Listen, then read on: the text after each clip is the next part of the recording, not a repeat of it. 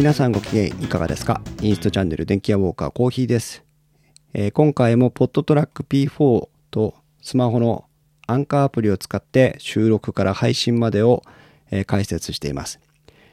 今は TRRS4 極端子を接続して iPhone の4極端子をコネクタを経由して iPhone に接続して配信をしています。いかがでしょうか、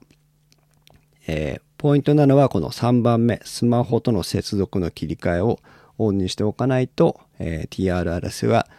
え、有効になりませんのでご注意ください。以上、インストジャンネルコーヒーでした。